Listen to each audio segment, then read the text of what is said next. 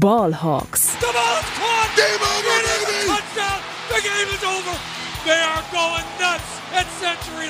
Hey und herzlich willkommen zum offiziellen Podcast der German Seahawkers. Heute mit Max und Henry. Einen wunderschönen guten Tag und herzlich willkommen zu einer neuen Folge Ballhawks. Es ist Mailbag-Time und wir haben vertauschte Rollen. Ich mache heute die Moderation, denn mit mir im Podcast-Studio ist der gute Max. Moin Max. Ja, moin. Ganz komische Konstellation hier. Ich bin so ein bisschen Corona geplagt, darum versuche ich heute mal nicht ganz so viel zu reden. Und Henry, du hast freundlicherweise die Moderation übernommen, darum ja heute ein bisschen verkehrte Rollen hier. Ja, wir nehmen jetzt auch erst am Dienstag auf, denn es geht irgendwie Corona rum hier in der Podcast-Redaktion, habe ich das Gefühl. Das wäre gleich die erste Frage, Max. Warum sind alle krank? Ja, ich weiß auch nicht. Also Tobi hat es ja auch erwischt, wobei er wusste nicht genau, ob es Corona ist, aber eigentlich wolltet ihr beide das ja machen. Aber ja, jetzt sitzen dann doch wir beiden hier. Aber ja, keine Ahnung, woher das kommt. Und aber es scheint ja gerade insgesamt so ein bisschen wieder umzugehen. Von daher ist es, glaube ich, nicht exklusiv für die Podcast-Redaktion. Ja, also wir haben eine solide Entschuldigung für unsere verspätete Aufnahme und verspätete Veröffentlichung. Wir haben aufgerufen gehabt letzte Woche auf unseren Social-Media-Kanälen, auf Twitter, Instagram und Co., nach Fragen für ein Mailback, das wir ja eigentlich fast schon traditionell, glaube ich, machen während der Beiweg, oder Max? Ja, ich glaube, ne? Also letztes Jahr auf jeden Fall und ich weiß gar nicht, ob wir das die Jahre davor auch schon gemacht haben, aber ja, bietet sich dann halt irgendwie an, um die Woche so ein bisschen zu überbrücken, wobei eigentlich hätten wir es ja letzte Woche oder zumindest am Wochenende einmal irgendwie heraushauen wollen, aber ja, wie gesagt, krankheitsbedingt dann eben erst jetzt.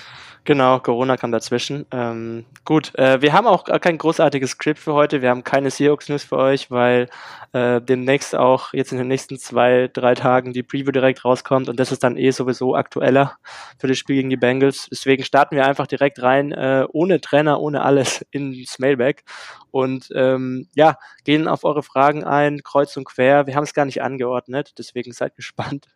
Eure Frage kommt irgendwann, die ihr gestellt habt heute im Laufe der Folge.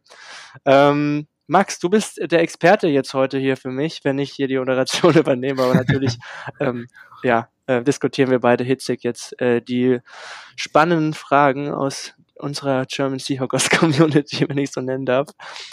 Und ich steige einfach mal ein mit der ersten. Wir haben jetzt Woche 6 gegen die Cincinnati Bengals und die Trade Deadline rückt näher.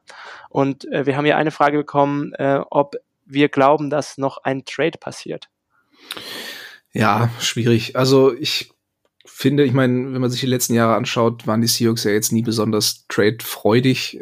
Von daher gehe ich jetzt erstmal nicht unbedingt davon aus, dass jetzt hier kurz vor der Deadline noch irgendwas passiert. Zumal die Seahawks, wenn man sich die Situation momentan anguckt, jetzt glaube ich auch nicht in der Position sind, irgendwie ein Trade entfernt vom ganz großen Wurf zu sein. Also ich denke, die 49ers und Eagles sind schon klar die beiden dominanten Teams in der NFC und da ist jetzt halt die Frage, ob die Seahawks mit einem Trade zu einem der beiden irgendwie aufschließen könnten. Falls jetzt vielleicht noch irgendwie eine krasse Verletzung passiert, das wäre für mich so der einzige das ist das einzige Szenario, in dem die Seahawks dann vielleicht noch aktiv werden, aber ich glaube, wenn, dann wird es vielleicht eher irgendwie so eine Kleinigkeit. Also es ist ein richtiger Blockbuster-Trade, kann ich mir eigentlich nicht vorstellen. Ja, same. Also wenn, dann so ein klassischer sneaky John Schneider Trade kurz vor der Deadline. Ich glaube, wir haben da noch nie großartig, ich glaube, das letzte Mal, wo wir so einen Blockbuster-Trade gemacht haben, vor der Trade-Deadline, da war das höchste der Gefühle, glaube ich, der Jadeveon Clowney Trade, den wir jemals gemacht hatten. Und das war dann für einen Drittrunden-Pick oder sowas. Also ich glaube, Blockbuster-Trades, wenn, dann vor der Saison. Aber diese kleineren Trades vielleicht, weiß ich gar nicht. Ich wüsste jetzt ehrlich gesagt gar nicht, für welche Position wir ehrlich gesagt noch einen Trade machen sollten. Vielleicht für die Linebacker-Position, also Inside-Linebacker, keine Ahnung. Sowas in die Richtung. Aber ansonsten sehe ich uns da eigentlich generell gesettet im Roster, muss ich ganz ehrlich sagen. Ja, deswegen, man muss halt abwarten, was passiert jetzt noch bis Woche 8 haben wir ja noch. Also es kann sein, dass sich dann irgendein Spieler noch verletzt, dass es dann wirklich noch eine Need gibt, aber ich sehe es gerade auch noch nicht kommen, dass ja noch großartigen Trade passiert. Nee, genau. Und die Seahawks haben ja auch gezeigt, dass sie mit Verletzungen auch ohne weitere Trades umgehen können. Gerade in der Offensive Line gab es ja jetzt einige Umstellungen. Da können wir, glaube ich, hoffen, dass das Ganze jetzt Richtung Woche 6 wieder besser aussieht, aber ja, ich glaube, da wird man erstmal mit den bekannten Gesichtern auch in die letzte Saison, in die zweite Saisonhälfte gehen. Ja. Eine weitere Frage, die wir hier bekommen haben, ist Jamal Adams fit für die Bengals? Ich meine ja, also ich habe heute, glaube ich, gelesen, dass es relativ wahrscheinlich ist, dass er spielen wird. War ja mit einer Gehirnerschütterung raus, aber hatte jetzt glücklicherweise die Bye-Week, um sich um wieder gesund zu werden, und stand jetzt, glaube ich, danach aus, als würde er spielen können. Ja, ich glaube, Pete hat gestern noch gesagt, dass heute erwartet wird, dass er das Concussion-Protokoll cleart. Von dem her, ja, er wird wahrscheinlich spielen. Und daran anschließend eine weitere brisante Frage fast schon. Wenn der Vertrag von Jamal Adams heute ausläuft, beziehungsweise ich sage jetzt mal nach der Saison ausläuft, wahrscheinlich besser, was würden wir ihm bieten? Ja, also ein Apfel und ein Ei. Nee, genau. Nee, vielleicht irgendwie so ein Prove-It-Jahr, dem er dann auch mal irgendwie durchspielen muss und zeigen muss, dass er verletzungsfrei bleiben kann. Also, ich weiß nicht, irgendwie ein Jahr 7 Millionen oder so. Ja, ich meine, also, wenn man sich jetzt den Vertrag von Jamal Adams und sein Cap-Hit vor allem anschaut, ich glaube, der Vertrag wurde ja auch nochmal sozusagen restrukturiert und ein bisschen Cap-Space gespart dieses Jahr. Ist, glaube ich, gar nicht so einfach, da nächstes Jahr wieder rauszukommen. Wenn ich gerade mal reinschaue auf Over the Cap, also der hat dieses Jahr ja jetzt ein Cap-Hit von nur, in Anführungsstrichen, 11 Millionen, aber 2024 auf einen Cap-Hit von 26 Millionen, das ist schon Wahnsinn. Und man würde nur 6 Millionen einsparen, hätte einen Dead-Cap von 20 Millionen, wenn man nächstes Jahr rauskäme. Also weit davon entfernt von dem, was wir ihm eigentlich zahlen würden, wahrscheinlich beide. Sehe ich es genauso wie du, also dass er überhaupt nicht auf dem Feld nicht wirklich beweisen konnte, irgendwie regelmäßig available zu sein, auf dem Feld stehen zu können. Das drückt den Preis schon sowieso. Dann der Safety-Markt, der ja sowieso ligaweit eigentlich total am Boden ist, der macht es eigentlich auch nicht besser. Deswegen bin ich da auch in der Range, glaube ich, die du da gerade genannt hast, mit so einem One-Year-Profi-Deal, 6-7 Millionen. Ich meine, es kann schon ein Unterschiedsspieler sein, und die ersten Snaps, die er da wieder gespielt hat, das waren jetzt nur 8-9 Snaps, aber es sah aus wie der alte Jamal Adams in diesen 8 bis 9 Snaps. Das war auf jeden Fall positiv. Ich bin gespannt, wie es jetzt weitergeht, aber ja, Stand jetzt, ich glaube, wir beide würden ihm viel weniger zahlen, als er gerade in den Büchern steht bei den Seahawks. Ne? Ja, definitiv. Die nächste Frage, die uns erreicht hat. Wir haben einen Horror-Schedule, quasi in Anführungsstrichen, gegen Mitte, Ende der Saison. Wir spielen, glaube ich, zwischen Woche 11 und 15 ist es, glaube ich, gegen die Niners, dann gegen die Cowboys, nochmal gegen die Niners und dann gegen die Eagles. Wie viele Wins holen wir aus dieser Horrorzeit? Was war die Frage? Ja, ich weiß auch nicht, wer sich diesen Schedule ausgedacht hat. Also das ist so die absoluten 3 NFC-Powerhouses, wobei man Dallas da mittlerweile auch fast so ein bisschen ich glaube, der kann man fast in unser Tier packen jetzt, ne? Der, finde ich schon. Also ich meine, gegen die Cardinals verloren, dann von den 49ers so komplett auseinandergenommen. Aber ja, der Stretch ist schon hart. Also ich glaube, wenn wir da mit einem 2-2 rausgehen, könnten wir sehr, sehr zufrieden sein. Ja, ich denke mal, also irgendeinen Sieg holen wir bestimmt. Ja. Von daher würde ich mal sagen 1-3. Ich glaube auch, also idealerweise, es wird halt ein Härtetest, ne? Ja, idealerweise Thanksgiving gegen die Niners, weil da, ich glaube, irgendwie um die 100 unserer Mitglieder im Stadion sind. Das wäre natürlich ein perfekter Moment, um die Niners dann mal zu besiegen. Ist ja auch schon eine Weile her mittlerweile. Ist das das erste oder das zweite Spiel Thanksgiving gegen die Niners, weißt du das? Müsste das erste sein, ich glaube, das ist Woche 11. Ja, nee, aber die Niners, ich weiß nicht, also gestern war ja jetzt dieses Monday Night Football Game und die sehen so stark aus, ich sehe uns da ehrlich gesagt keinen Sieg holen. Statt jetzt. Ja, nee, also einfach so gut auf beiden Seiten des Ballens, so komplett. Die haben auch eine krasse Baseline einfach. Ja. Also das, um die mal irgendwie aus dem Takt zu kriegen, das ist eigentlich quasi unmöglich. Also ich sehe uns auch nicht die Division gewinnen an dem Punkt. Nein. Auch wenn wir nur ein Spiel hinter der Niners sind, aber Ich glaube, die Seahawks sind gut beraten, die Augen eher nach hinten zu richten und zu schauen, dass die Rams nicht noch ankommen, jetzt wo Cup wieder da ist und mit Puka Nakua und Stafford spielt auch nicht verkehrt. Also, das beste 2- und 3-Team der NFL gerade aus meiner Sicht, die Rams. Hatten jetzt halt echt einen schwierigen, schwierigen Schedule. Ja, okay, alles klar. Gut, wir sind beide bei 1-3, glaube ich. Ich sage jetzt mal 2-2. Ich bin optimistisch. Oha.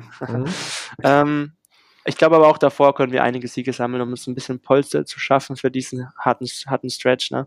Wobei man muss sagen, die Bengals sind ja jetzt auch zu einem sehr ungünstigen Zeitpunkt wieder zu alter Form gekommen. Also Burrow spielt irgendwie, hat jetzt gegen die Cardinals gespielt wie letztes Jahr, Chase mit 3 Touchdowns. Also da hätten sie gerne noch ein paar Wochen mit warten können. Ja, aber pünktlich. Genau. Nächste Frage, damit du jetzt nicht immer antworten musst, beantworte ich sie mir mal kurz selber. Wo ist Levi Bell gelandet? Er ist noch immer im Practice Squad der Seahawks. Da war ein bisschen heiß vor der Saison. Ich meine, ist jetzt auch nicht schlimm oder so, aber vielleicht wird es nächstes Jahr was. Oder vielleicht wird er ja auch mal aktiviert, wer weiß. Aber solange sich jetzt keiner verletzt, sieht man es erstmal nicht. Die nächste Frage, nach 4 Wochen, beziehungsweise 5 Wochen, Spoon oder Carter an 5 draften? Also das ist eine leidige Debatte. Ja, also ich meine, die haben beide eine super Saison bis jetzt. Witherspoon hat ja noch ein paar, ich glaube 1-2 weniger Spiele. Von daher ist das natürlich auch eine sehr, sehr kleine Sample Size, danke. Und ja, Carter spielt auch extrem gut. Also es ist instant der beste Pass-Rusher in dieser Line, in dieser sowieso schon extrem starken Line bei den Eagles. Und hat auch unglaublich viele Pressure schon wieder gesammelt. Witherspoon mehr Sacks, muss man dazu sagen. Ja, kann man sagen. Aber ja, also ich hatte damals auch getweetet, egal was die Seahawks an 5 machen, man kann eigentlich kaum enttäuscht werden, weil da waren so viele gute Spieler verfügbar und jetzt haben sie sich für Witherspoon entschieden und damit war ich in der Situation zufrieden. Mit Carter wäre ich genauso zufrieden gewesen. Also ich kann da tatsächlich ich habe da keine Meinung zu, um ehrlich zu sein. Ich finde beide geil und ich glaube, mit beiden würden die Seahawks oder mit Witherspoon werden sie einige schöne Saisons haben. Mit Carter hätten sie auch einige schöne Saisons gehabt. Also da muss man sich jetzt nicht, traurig sein, dass es nicht Carter geworden ist, aber man muss jetzt auch nicht so tun, als wäre Witherspoon mit Abstand besser als Carter. Also das ist halt auch Quatsch. Ich finde sowieso Quatsch, dieser Vergleich nach 3 Wochen direkt und Seahawks oder Bengals-Fans, die sich dann gegenseitig auf Twitter beefen, wer jetzt den besseren Spieler bekommen hat. Ich meine, es sind beide Spieler, die halt jetzt nach nur 3, 4, 5 Spielen schon Elite-Potenzial beide gezeigt haben. Also gerade Witherspoon im letzten Spiel, aber Carter auch fast noch einen Ticken konstanter, weil er halt auch mehr Einsätze hatte. Direkt der beste Spieler in dieser Eagles D-Line. Muss auch sagen, der hat auch echt ein gutes Umfeld da jetzt. Ne? Also es ist nochmal ein anderes Thema, in der Seahawks D-Line, in den Seahawks D-Line reinzukommen oder in die Defensive Line der Eagles. Nichtsdestotrotz bin ich, glaube ich, ganz froh, dass man jetzt nicht dieses Risiko gemacht hat, Jalen Carter an 5 zu draften mit der ich glaube, es ist ja allen bekannt, diese Hintergrundgeschichte mit dem Character-Fragezeichen, auch verbunden dann mit seinem merkwürdigen Pro-Day und so weiter und der Draft-Historie der Seahawks mit solchen Spielern. Deswegen, bin ich ganz froh auch, dass Witherspoon, ich habe es auch auf Twitter gelesen, ich bin froh, dass Witherspoon das Seahawks-Fanbase von einem weiteren Bürgerkrieg bewahrt hat, in dem er wahrscheinlich ganz gut ist und wir dann nicht irgendwie die nächsten 3-4 Jahre wahrscheinlich debattieren müssen, warum wir jetzt nicht Jalen Carter Nummer 5 gedraftet haben. Deswegen, ich trauere eigentlich noch mehr hinterher, dass wir nicht Anthony Richardson an 5 bekommen haben als Jalen Carter. Tatsächlich. Okay.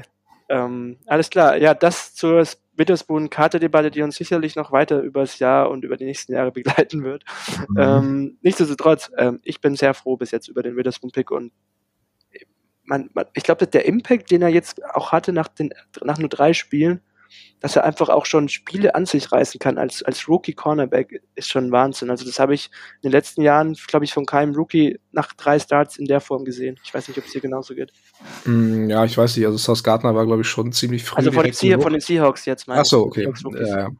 Nee, das stimmt wohl. Ja, das ist richtig. Genau.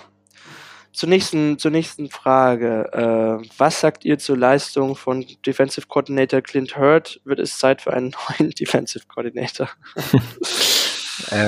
Ja, also ich meine, vor der Saison war ich ziemlich kritisch. Jetzt finde ich, geht's eigentlich, also zeigt eigentlich vieles in die richtige Richtung.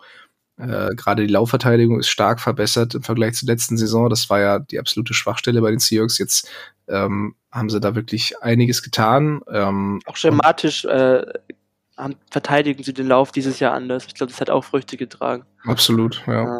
Also kein Spiel bis jetzt, glaube ich, mit 100-Yard-Rusher und insgesamt auch Yards per Carry sind die Seahawks auch eine der effektivsten Defenses in der Liga. Von daher kann man da auf jeden Fall nicht meckern. Und auf der Passverteidigungsseite muss man einfach schauen, jetzt wo das Personal vollständig ist, Adams wieder da, Witherspoon, dann mit Woolen und dann eventuell noch Trey Brown. Also ich glaube, dann kann man es erst so richtig bewerten, wenn wirklich auch die ganze Secondary da ist. Linebacker bleibt für mich ein Fragezeichen. Ja, total. Aber da muss man halt mit dem arbeiten, was man da irgendwie hat. Von daher ist jetzt momentan eine komische Situation, finde ich, um über Clint Hurtt zu diskutieren, weil gerade läuft eigentlich vieles besser als letzte Saison. Ja, man muss auch sagen, nach Woche 1, da war ich wieder sehr skeptisch, was die Defense der Seahawks angeht, aber seit Woche 2 sind die Seahawks nach Expected Points die viertbeste Defense in der NFL. Ja. Gegen den Pass nicht ganz so stark, da Nummer 9, was diese Effizienzmetriken angeht, gegen den Lauf, aber die beste Verteidigung der Liga, also seit Woche 2 jetzt. Wenn man aber die Laufverteidigung beispielsweise auch saisonweit betrachtet, da sind die Seahawks, glaube ich, auch ziemlich weit vorne. Muss ich mal ganz kurz nachschauen. Wobei man sich jetzt auch die gegnerischen Offenses einmal anschauen muss. Und abgesehen von den Lions war da bis jetzt auch noch relativ wenig Top-Mannschaften dabei. Von daher muss man das, glaube ich, auch ein bisschen total vorsichtig betrachten. Also es ist wirklich noch früh in der Saison. Aktuell, aber sehe ich jetzt nicht, dass man irgendwie sich von Clint Hurtt trennen müsste nach der Saison. Oder dass es Zeit wäre für einen neuen Defensive Coordinator. Genau. Nächste Frage, Kaffee oder Tee? Wer hat die Frage gestellt? Ja, ich weiß auch nicht. Also jetzt gerade trinke ich tatsächlich einen Tee. Dadurch, dass ich auch so ein bisschen am Kränkeln bin. Ansonsten finde ich es auch mal ganz schön, so einen schönen schwarzen Ostfriesentee. Also damit kriegt man mich auf jeden Fall. Ostfriesentee. Ja, safe. Also so Kaffeekuchen ist bei mir dann eher Tee und Kuchen. Kaffee ist für mich dann oftmals eher so ein Mittel zum Zweck, um irgendwie wach zu bleiben. Okay. Oder halt mal so ein schöner Espresso nach dem Essen oder so. Da bin ich schon auch dabei. Aber wenn ich mich entscheiden müsste, dann wäre ich bei Tee. Bei mir ist so, ich trinke eigentlich beides nicht regelmäßig, aber generell würde ich immer zu Kaffee tendieren. Ich bin jetzt auch gerade in Spanien und ich meine, wenn man da irgendwie mittags irgendwie oder Siesta macht oder so, da gibt es immer irgendwo über, keine Ahnung, Kaffeegeschichten oder zu Frühstück. Das Problem ist bei mir nur so zeittechnisch, dass ich mir selber halt nie Kaffees mache. Also wenn, dann hole ich mir irgendwo in so einer Bar quasi einen Kaffee jetzt zur Zeit auch oder in der Cafeteria von der Uni. Auch mega billig, viel billiger als in Deutschland, das ist schon krass, also so ein Kaffee für €1 oder so, kannst du dir gar nicht vorstellen, in irgendwie so einem deutschen Coffeeshop oder so, deswegen Team Kaffee auf jeden Fall, ab und zu auch mal ein Espresso, wenn ich richtig müde bin, aber generell, vielleicht auch eine andere kontroverse Frage, Kaffee mit Milch oder ohne Milch? Nee, ohne. Nee. Ja. Ich bin total der softe Typ, was das angeht. Viel Milch und viel Zucker.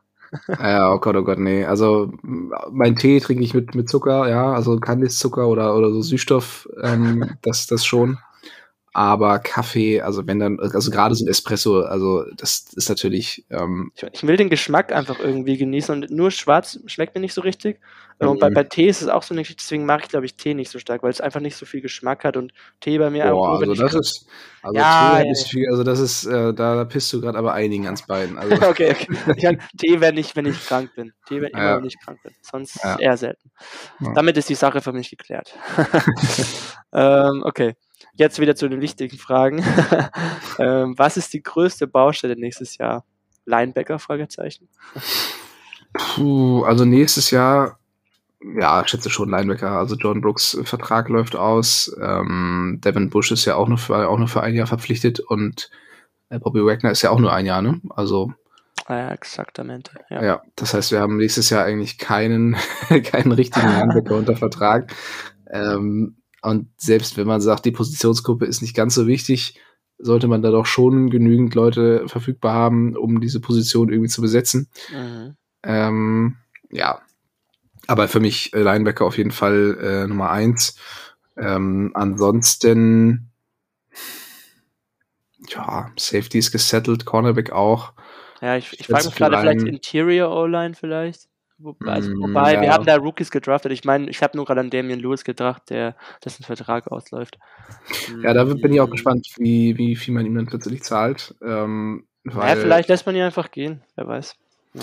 Boah, das finde ich schon schade. Also, so einen Ersatz musst du erstmal finden. Von daher. Schwierig. Ja. Aber mir fällt auch pauschal nicht die eine Baustelle ein, tatsächlich. Also, es sind eigentlich ganz gut irgendwie in der Tiefe auch gesettelt dieses Jahr, habe ich das Gefühl. Ja. Naja. Linebacker auf jeden Fall, definitiv. Und für mich ist auch so, dass wir trotzdem, auch wenn wir nicht von Jamal Adams und Quandre Diggs loskommen, wirklich endlich mal auch entweder im Draft oder Free Agency noch mehr die Safety-Tiefe beziehungsweise uns darauf vorbereiten sollten, dann vielleicht im Jahr darauf neue Safety-Duo zu haben, weil die werden nicht jünger und nicht günstiger, deswegen ist das vielleicht auch nochmal ein Thema für mich. Ja, Love ist jetzt ja auch eher eine Enttäuschung. Ja, wobei er gerade auch dabei ist, die Kurve zu kriegen. In den letzten 2 Spielen zumindest. Da hoffe ich mal, dass es so bleibt. Aber ja, grundsätzlich noch nicht so der Impact, den man sich, glaube ich, vorgestellt hat. Ja. Genau. Dann eine Frage zum aktuellen Style der Seahawks Offense, beziehungsweise die Frage danach, ob wir weniger Run-First gehen sollten, mehr Fourth Downs ausspielen sollten und die Frage, ob Pete modern wird. Interessant. Also da finde ich viele Fragen in einer, glaube ich, irgendwie. Nee, ich glaube, das sollte heißen, die Seahawks spielen aktuell mehr Fourth Downs aus und sind weniger Run First als in den letzten Jahren, wird Pete modern. Also aufgrund der aktuellen Entwicklung. Also bei den Seahawks, ich sehe es gerade, die sind, was die Go-Rate angeht, bei Fourth Downs irgendwo in der Mitte der Liga angesiedelt, wenn ich gerade 4, 6... Ja, ist natürlich immer eine Frage, wo kommen sie her? Liga, ja, Nummer 12 der Liga mit 45% circa Go-Rate. Ja, das ist aber auch nicht in den Kontext eingebettet, wie lang quasi die Fourth Downs waren. Ja. Das müsste man vielleicht noch mit einbauen. Warte mal, wir sind gerade, ich bin im falschen Jahr. Wow. Jetzt können wir nochmal angucken. Was zumindest, also wir können ja kurz zur Passing Frequency gehen, weil das war jetzt die Frage. Also da sind wir tatsächlich auch auf Rang 6 der Liga mit knapp 60%. Ordentlich, würde ich sagen, oder? Mhm. Man merkt auch, dass man sich da irgendwie gar nicht auf irgendwas versteifen muss, auch mit Gino Smith, weil er wirklich, glaube ich, unterschiedlichere Konzepte vielleicht auch bespielen kann, wie Russell Wilson. Und man vielleicht deshalb auch irgendwie flexibler ist und vielleicht auch passlastiger sein kann.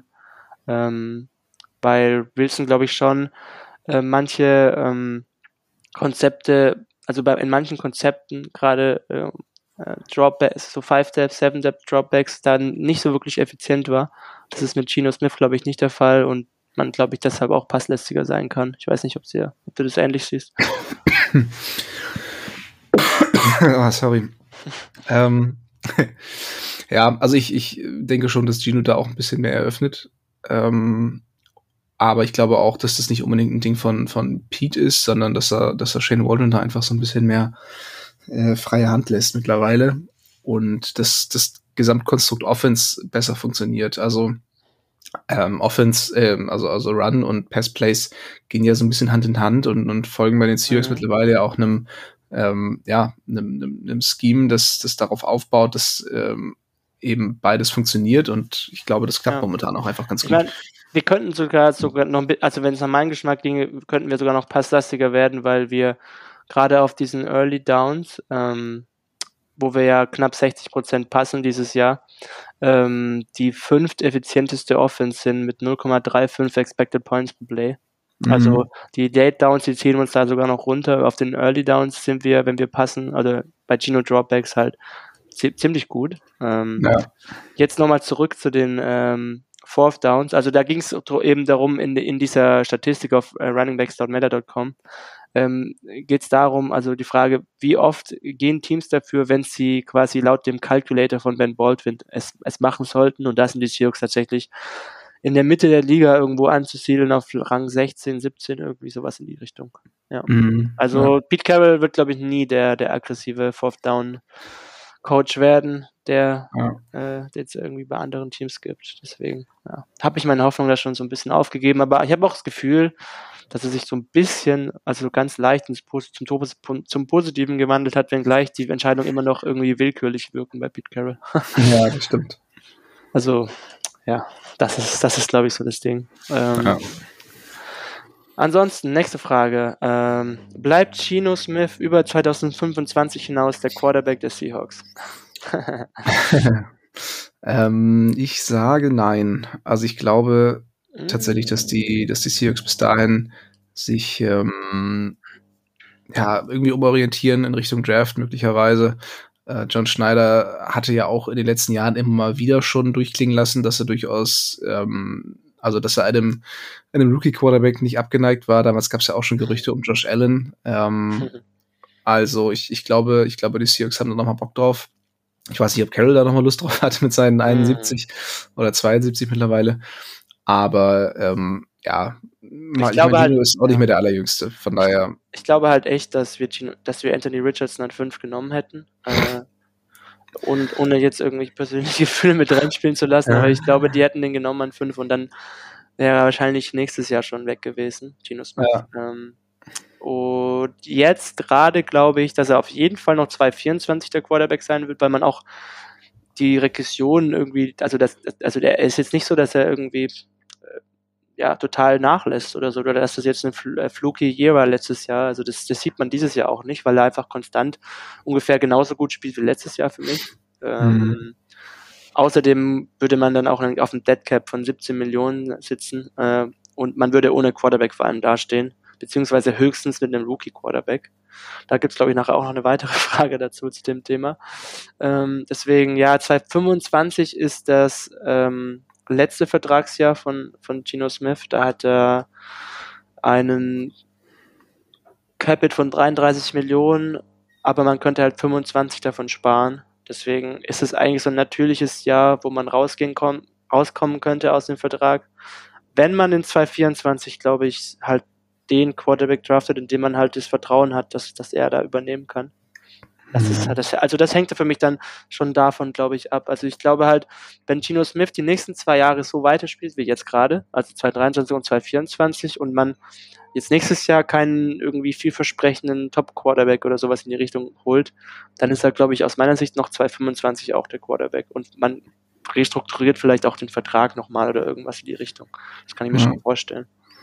Ja, ist immer eine Frage, wie die Saisons dann eben aussehen, ob die Seahawks immer einbrechen, wie die Draft-Prospects auch fallen. Also, ich meine, wenn da dann auf einmal ein Quarterback verfügbar ist, am Punkt, an dem die Seahawks draften, den die Seahawks irgendwie total gern mögen. Spencer Rattler zum Beispiel. Zum Beispiel. Nein, Spaß. Wird Schneider da, glaube ich, auch nicht so lang zögern. Wobei er nie wirklich aggressiv war. Also ich habe irgendwie das Gefühl, John Schneider hätte man liest dann immer 3 Jahre später gefühlt, den Quarterback wollten wir und da war Schneider total verliebt drin und nie machen wir diesen aggressiven Move, den irgendwie die Panthers jetzt gemacht haben, wobei der Move auch irgendwie braindead war, aus meiner Sicht.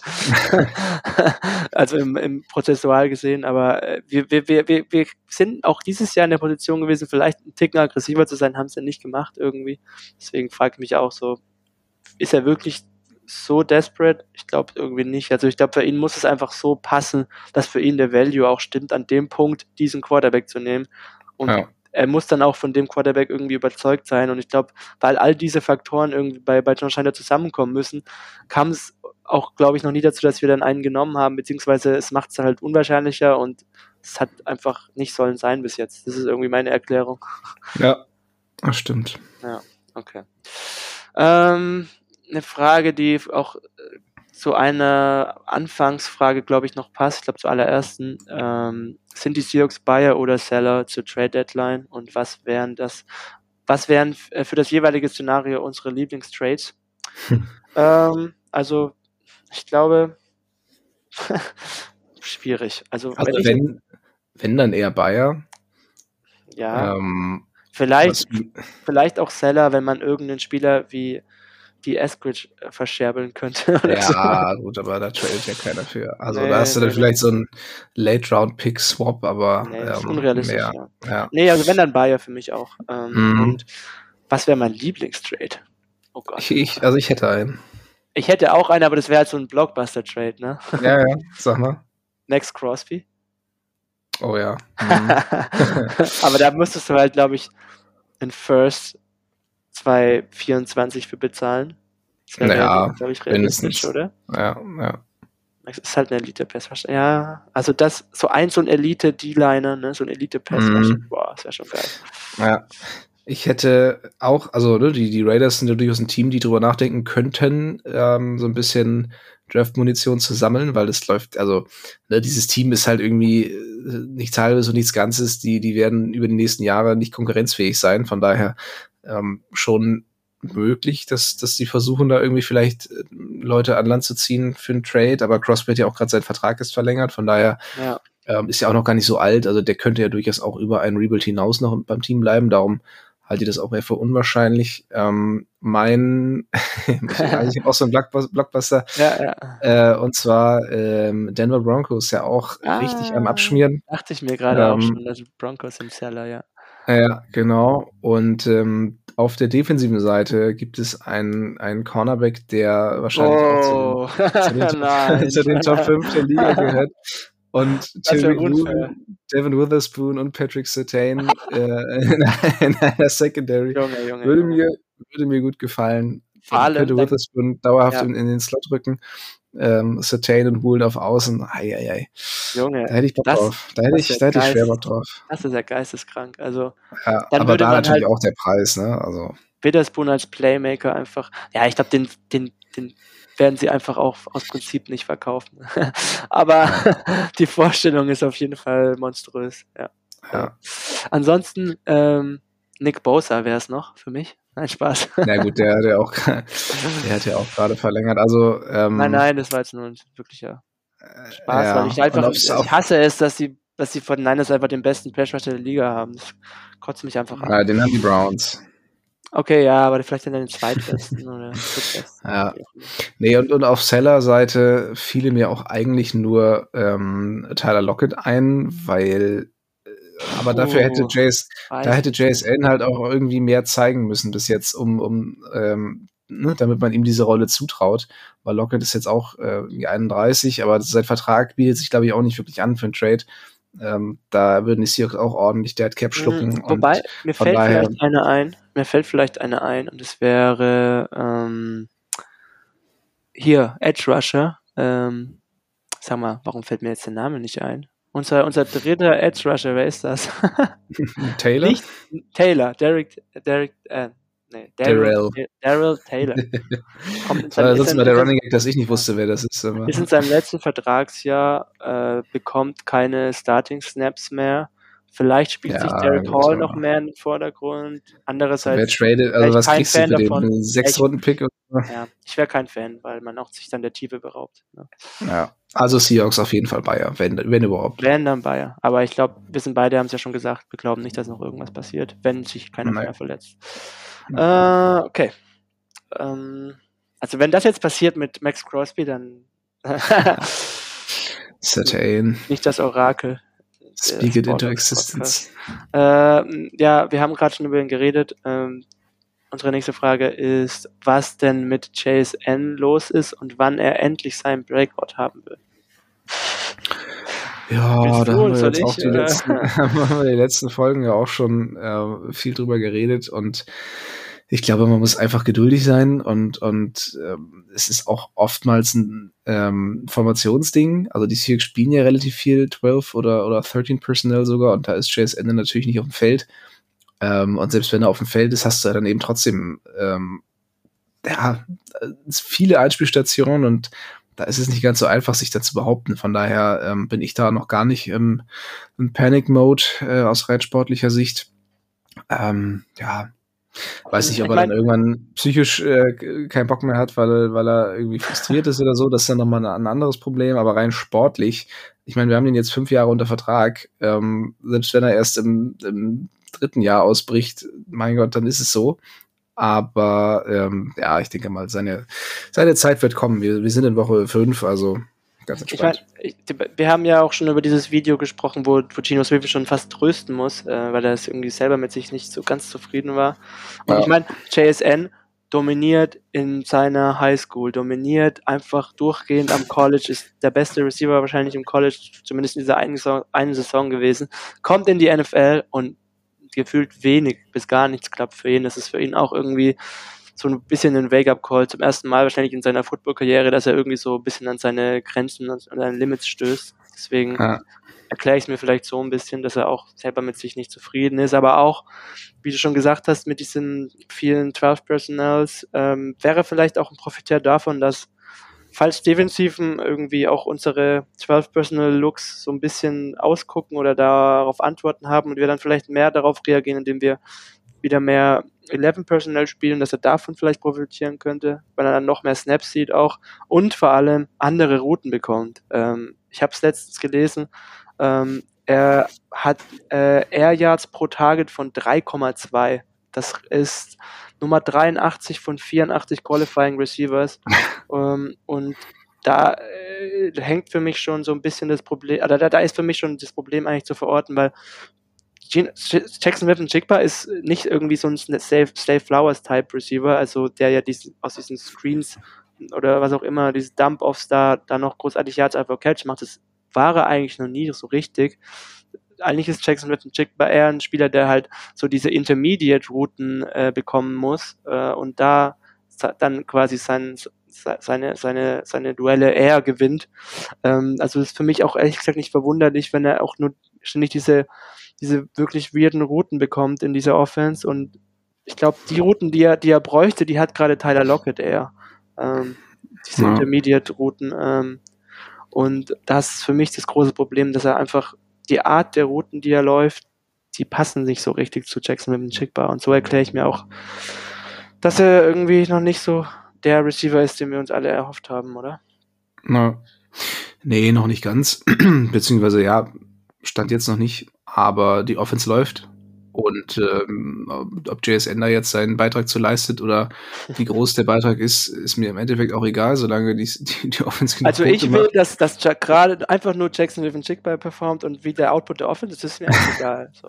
So. So habe ich das Gefühl bei manchen Leuten irgendwie. Finde ich auch schon ein bisschen albern. Aber es ist okay. Ja, und wir sind auch schon bei der letzten Frage jetzt angelangt. Geht auch schon so ein bisschen in die Richtung von unserer Frage zu Gino Smith. Was wir von der Idee halten, nach der Saison all in auf einen Quarterback zu gehen. Da wurde jetzt zum Beispiel Michael Penix genannt, stellvertretend. Aber ich glaube, es geht generell darum, was wir davon halten, all in auf einen Quarterback zu gehen, weil wir ein junges, gutes Team haben und nicht auf Picks angewiesen sind. Sind wir das?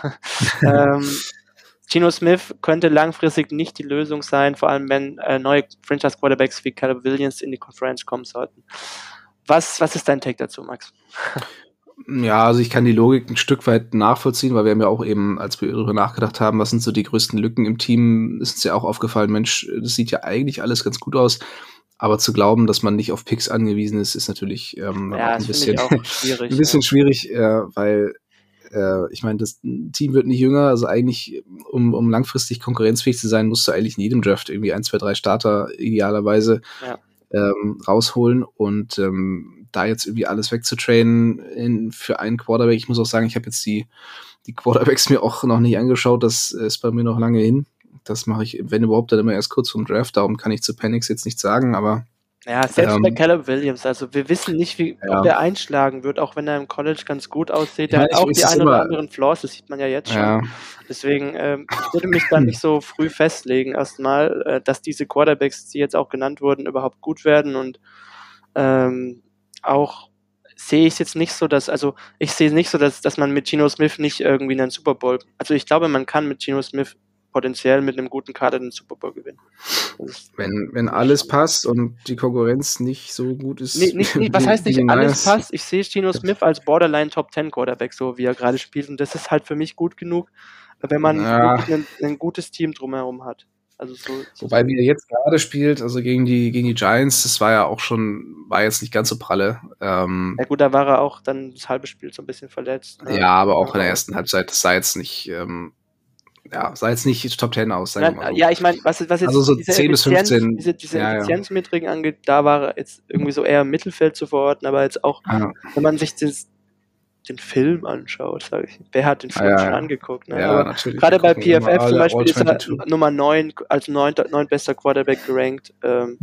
Also ich glaube, da ist halt schon Substanz hinter, und es ist für mich trotzdem ein Quarterback, der zwar klar sein Ceiling irgendwo hat und nie in diese Top 5 gestoßen wird, aber halt trotzdem dieser Borderline Top 10 Quarterback ist, und für mich kann man mit dieser Art von Quarterbacks, die auch ein bisschen mehr machen als nur Game Manager sein, einen Titel holen.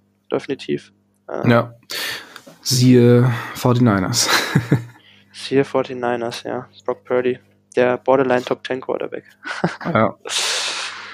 Ja, das war noch eine Frage. Findest du, Brock Purdy sollte MVP werden?